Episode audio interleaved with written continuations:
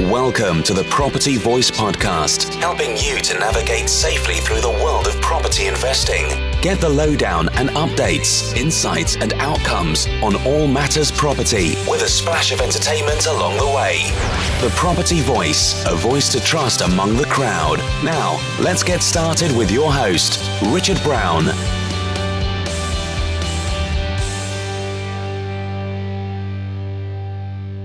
Hello and welcome to another episode of the Property Voice podcast. My name is Richard Brown, and as always, it's a pleasure to have you join me again on the show today. When I finally stopped messing about with my personal finances and got my head around planning for my future, specifically my retirement, I set myself a goal. I wanted to retire on 25,000 a year. Please don't judge me on that. I then had a chat with an IFA and honestly, I nearly cried when he told me that I needed to set around £800 a month or 25% of my take home pay into a pension fund to hit that number. Don't judge me on that either. Today, I shall tell you what I did next, um, how that meant I could effectively fix my retirement challenge with a single buy to let that I won't even need to pay for, and you can, you can indeed judge me on that. The answer to the universe is not, in fact, 42, it is 4%, as you are about to discover. Okay, so let's get on with this week's featured topic with Property Chatter. Today, I shall share with you some of a thought process from uh, some idle scribbling in a beer garden, uh, pub beer garden, around 10 years ago. I often refer to this as my eureka moment as it literally changed my financial destiny from that moment on. A lot of ground was covered that summer's eve with various napkin doodles, one of which was my retirement plan. Picture the scene 40 years old, employed in a good job, and my wife also worked part time. We had a very nice house, which came with a very nice mortgage payment. We had two nice cars, which came with nice monthly lease payments. We had nice overseas family holiday every summer, along with a traditional spring break escape with our close extended family, which often came with an ouch when the next credit card statement arrived. From the outside, everything looked great. We were the classic middle class suburban family that many people aspire to. Granted, we weren't filthy rich, but we were well above average in terms of our home value, ignoring the mortgage, and annual salary, ignoring the consumer debt. but if I'm brutally honest with you, it was fake. My net worth statement around that time was close to zero, and that included a, a, measly pension pot that I could not access for another 15 years at the earliest. I would have been embarrassed to admit this to you back then, but now I'm almost proud of this situation, as it allowed me to radically rethink priorities and plans and then turn them around. One thing that I did realize I needed to fix was my pension. When you reach a certain age or certain age milestones, you, you do start to look both backwards and forwards at your life. Trust me, as those years start rolling by, the memories of childhood, those wild college or university years, and the work hard, play hard that uh, dominates your 20s seem such a long way away. Instead, as a 40 year old with a young family, I suddenly had an immense realization of my responsibility to our family. Up to that point, whilst we had lived a good life, it was not built on the solid foundations. It was, in fact, based on shaky foundations of bad debt, poor budgeting, and no real financial planning discipline. However, a decision was made. I was going to fix this. And here's the rough plan back then, from back then. No more consumer debt, no more living beyond our means, so budget properly. Start to save without dipping into it. And sort out my pension to avoid a destitute retirement with just the state pension to live on. Today I shall discuss the retirement part of the story, which goes a little like this. One day I went to see an IFA or independent financial advisor. He did the usual fact find, it didn't take long, and I could see that he was thinking, how am I going to fix this guy's pension? And more to the point, how will I get paid? long story short, he said this. If you want to retire on 25,000 a year, then you will need to put 800 pounds a month into a pension. Let that sink in. £800 a month for 25 years to retire at age 65 on £25,000 a year.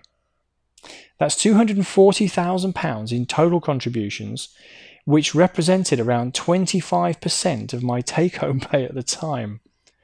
I was shocked initially and then utterly depressed. I could not set aside £800 a month at the time, or at least I believe that I could not. As someone that currently saves at least, at least this level of earnings, 25% or more, each year, I now understand this can be achieved. But I was some, somewhat ignorant back then. After sulking for several weeks and avoiding, frankly, avoiding the callbacks from the IFA, sorry about that, sir, I wandered into uh, a pub after work one summer's eve and ordered a lovely pint of Timothy Taylor's Landlord, which seems quite appropriate, obviously, in, uh, in, in hindsight or retrospect. And I proceeded to sip it in the beer garden with the setting sun. I took out a pen and started scribbling some concepts and numbers that had been spinning around inside my head on some of the napkins that were close by. I now know what I did was to project the compound growth of owning a property portfolio although at the time it started as some intangible thoughts picked up from different places. I mean, I used to work in business to business financial services for goodness sake, so I really should have understood all of this better than I did. Then I had my eureka moment. Wow, this can't be right, can it? I, if I buy a property and rent it out, not, not only will I get an income from it, but it will also increase in value most years, and the tenant will pay the mortgage for me as well buy more properties and the whole thing goes mental, in all honesty. Better have another pint and check my workings. anyway, most of you are probably laughing at me at this point, as now it's all so obvious, isn't it? Especially with the uh, sort of level of education that's available now, including, of course, this podcast, hopefully. But here's what I did next. I resolved to invest in property to plug that hole in my pension instead of putting it into a formal pension plan. It took me another four years to save up enough money to put the plan I had committed to into action that day, but I managed it. I bought a property that cost me £120,000 with a 75% loan to value interest only mortgage, which meant I raised £30,000 over this period. It was tough and uh, meant some sacrifices needed to be made. We didn't renew our cars, uh, we didn't have the expensive holidays overseas, either. We, we also cut out a lot of unnecessary expenditure, and I knuckled down a little bit harder at work and, uh, and made a few bonuses along the way as well. The property rented out for £650 a month, and the net cash flow was around about £200 a month, give or take, once all of the costs are taken into consideration. I worked out that if property prices would do what they had in the past for the next 25 years, that it would be worth £687,000 or so uh, by the time the mortgage needed to be repaid. The net equity would then be around £600,000. Based on a calculation I will share with you in a moment, uh, this would give me an annual income in retirement of £24,000. That's before the £6,000 or so maximum, I say maximum because not everybody gets a maximum, uh, state pension, and it also excludes any reinvestment of the net rental income along the way. As an aside, uh, on one of those napkins, I realized that the net rental income in year 25 was a lot higher than in year one. And the reason is that the mortgage payments would remain constant, barring interest rate changes, of course, whilst the rent rises would track inflation of some description, whether it's wage inflation, RPI, CPI, but it would essentially track the cost of living. And that was a powerful rev- revelation as well. That was it. I'd fixed my retirement problem the one that would have cost me 25 years, putting aside £800 a month or £240,000, was fixed within just four years at a personal cost to that point of £30,000 instead. My tenants would then pay the mortgage for the following 25 years. Meanwhile, the value would go up, and that £200 a month would grow nicely as well. So, what was this formula that I referred to just now, you might be wondering? Well, it's something known as the safe withdrawal rate, or the 4% rule for short. And I like rules, and especially like rules that keep, help to keep things simple. And there was a big piece of research known as the Trinity study that calculated how much of your capital you could safely withdraw each year to live on without running out before you die. The worst case scenario was 4%, which is why it became known as a safe withdrawal rate.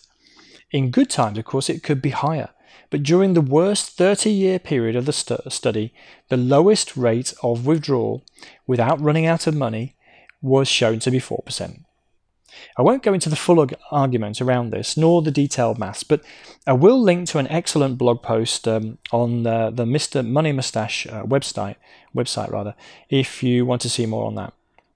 So the 4% rule is, is quite a powerful one, and here's why. You'll notice that 4% is equivalent of dividing 100% by 25. Or to put it another way, if you know what your annual income goal is, and then multiply that by 25, you will have calculated your target investment pot. It doesn't have to be your pension for when you reach 65 years old either. I'm sure many of you will be starting a lot earlier than I did. It can be your financial independence pot at any age within reason. The safe withdrawal rate, or the 4% rule, can be used over longer periods than the 30 years mentioned in the study as well. There's, if you look at the, the Mr. Money Mustache website, it gives you the explanation for that. But trust me, it kind of bears out uh, for, for even longer periods. Granted, the, the longer you need to live on the proceeds, the more risk there is of the pot running out. So that's why it should be viewed as a minimum guideline to be approved upon if necessary. The next rule to share is what I call the getting started rule. You will have noticed that in my case, I needed an investment pot of £600,000 to produce an annual income of close to £25,000 using the 4% rule. It actually resulted in £24,000, but I'm working on having at least the state pension to top up the missing £1,000 just before you're wondering about my maths. Um, you will have remembered that I needed a deposit of £30,000, and if you remember, that's 5% of £600,000, the total investment pot. So we could say that our getting started rule is actually 5% of the total pot we need to generate based on the 4% rule or safe withdrawal rate. However, given I prefer simple rules, we can say the getting started fund is also 4% if we can also set aside the, appro- the approximate £200 of net monthly cash flow from the property I, uh, I explained or outlined earlier. So the magic number really is 4% then. 4% is a safe withdrawal rate, or the 4% rule, which determines the size of our investment pot. 4% is also the getting started rule, when we can also set aside the, the net cash flow from, the, from our rental property.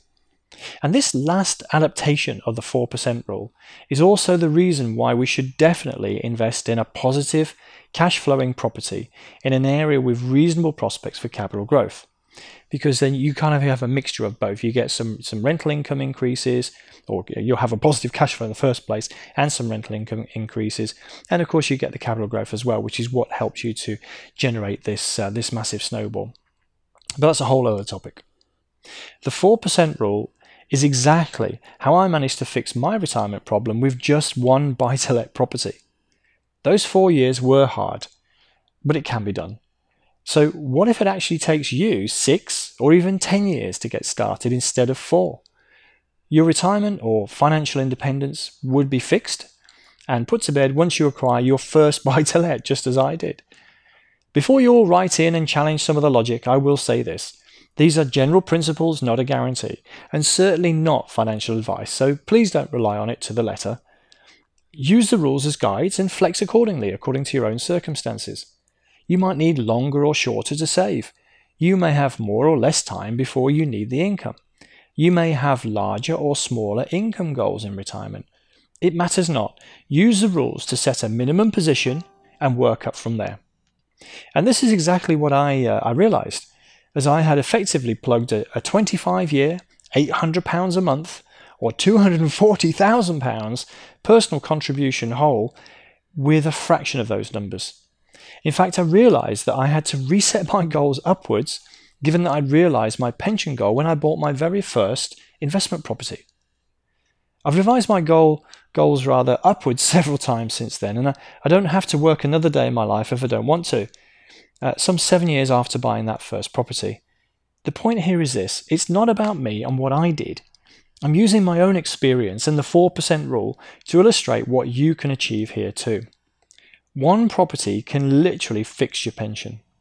So imagine if you had three, five, or even 10 properties. What could that mean to you? I've learned a few more rules and tricks along the way that help me to grow the snowball more quickly, but it would be better to say that for another time, I think. Speaking of which, another time might be the upcoming The Property Voice Live workshop, which is going to be on Saturday, the 7th of October in London. I can share a few of the rules, tricks, and property investment hacks that I've picked up for those that can join me on the day. There are a few tickets remaining, but I don't know for how long in all honesty. Uh, but if you want to join me on the day, feel free to, to ask me how I managed to raise the funds for my first investment and how I then accelerated the acquisition of the second, third, and more besides. I, ha- I had a net worth of around £23,000 just before I bought that uh, first investment property that fixed my pension. And if you fast forward to, t- to today, um, I'm well into the uh, Millionaires Club. I don't say this to brag or boast, it's simply a fact. And if you remember, I was pretty much financially backward just a few years ago. I have learned some things along the way which have now accelerated the pace of growth, that's all. My aim is to help other people to have their own eureka moments too, and hopefully get there a little faster or early in life than I have. Anyway, if you want to join me at the workshop, just look for the ticket link in the uh, show notes or drop me a, line instead at podcast at thepropertyvoice.net. As usual, email me if you want to talk about anything from today's show or more generally in property, uh, property investing. As usual, the show notes will be over at the website, thepropertyvoice.net. But for now, all I want to say is thank you very much for listening once again this week, and until next time on the Property Voice podcast, it's ciao ciao. Thank you for listening today. Now head over to thepropertyvoice.net for more inspirational content and get updates through our mailing list. Join us next time on the Property Voice podcast. And if you enjoyed the show, please don't forget to rate us on iTunes.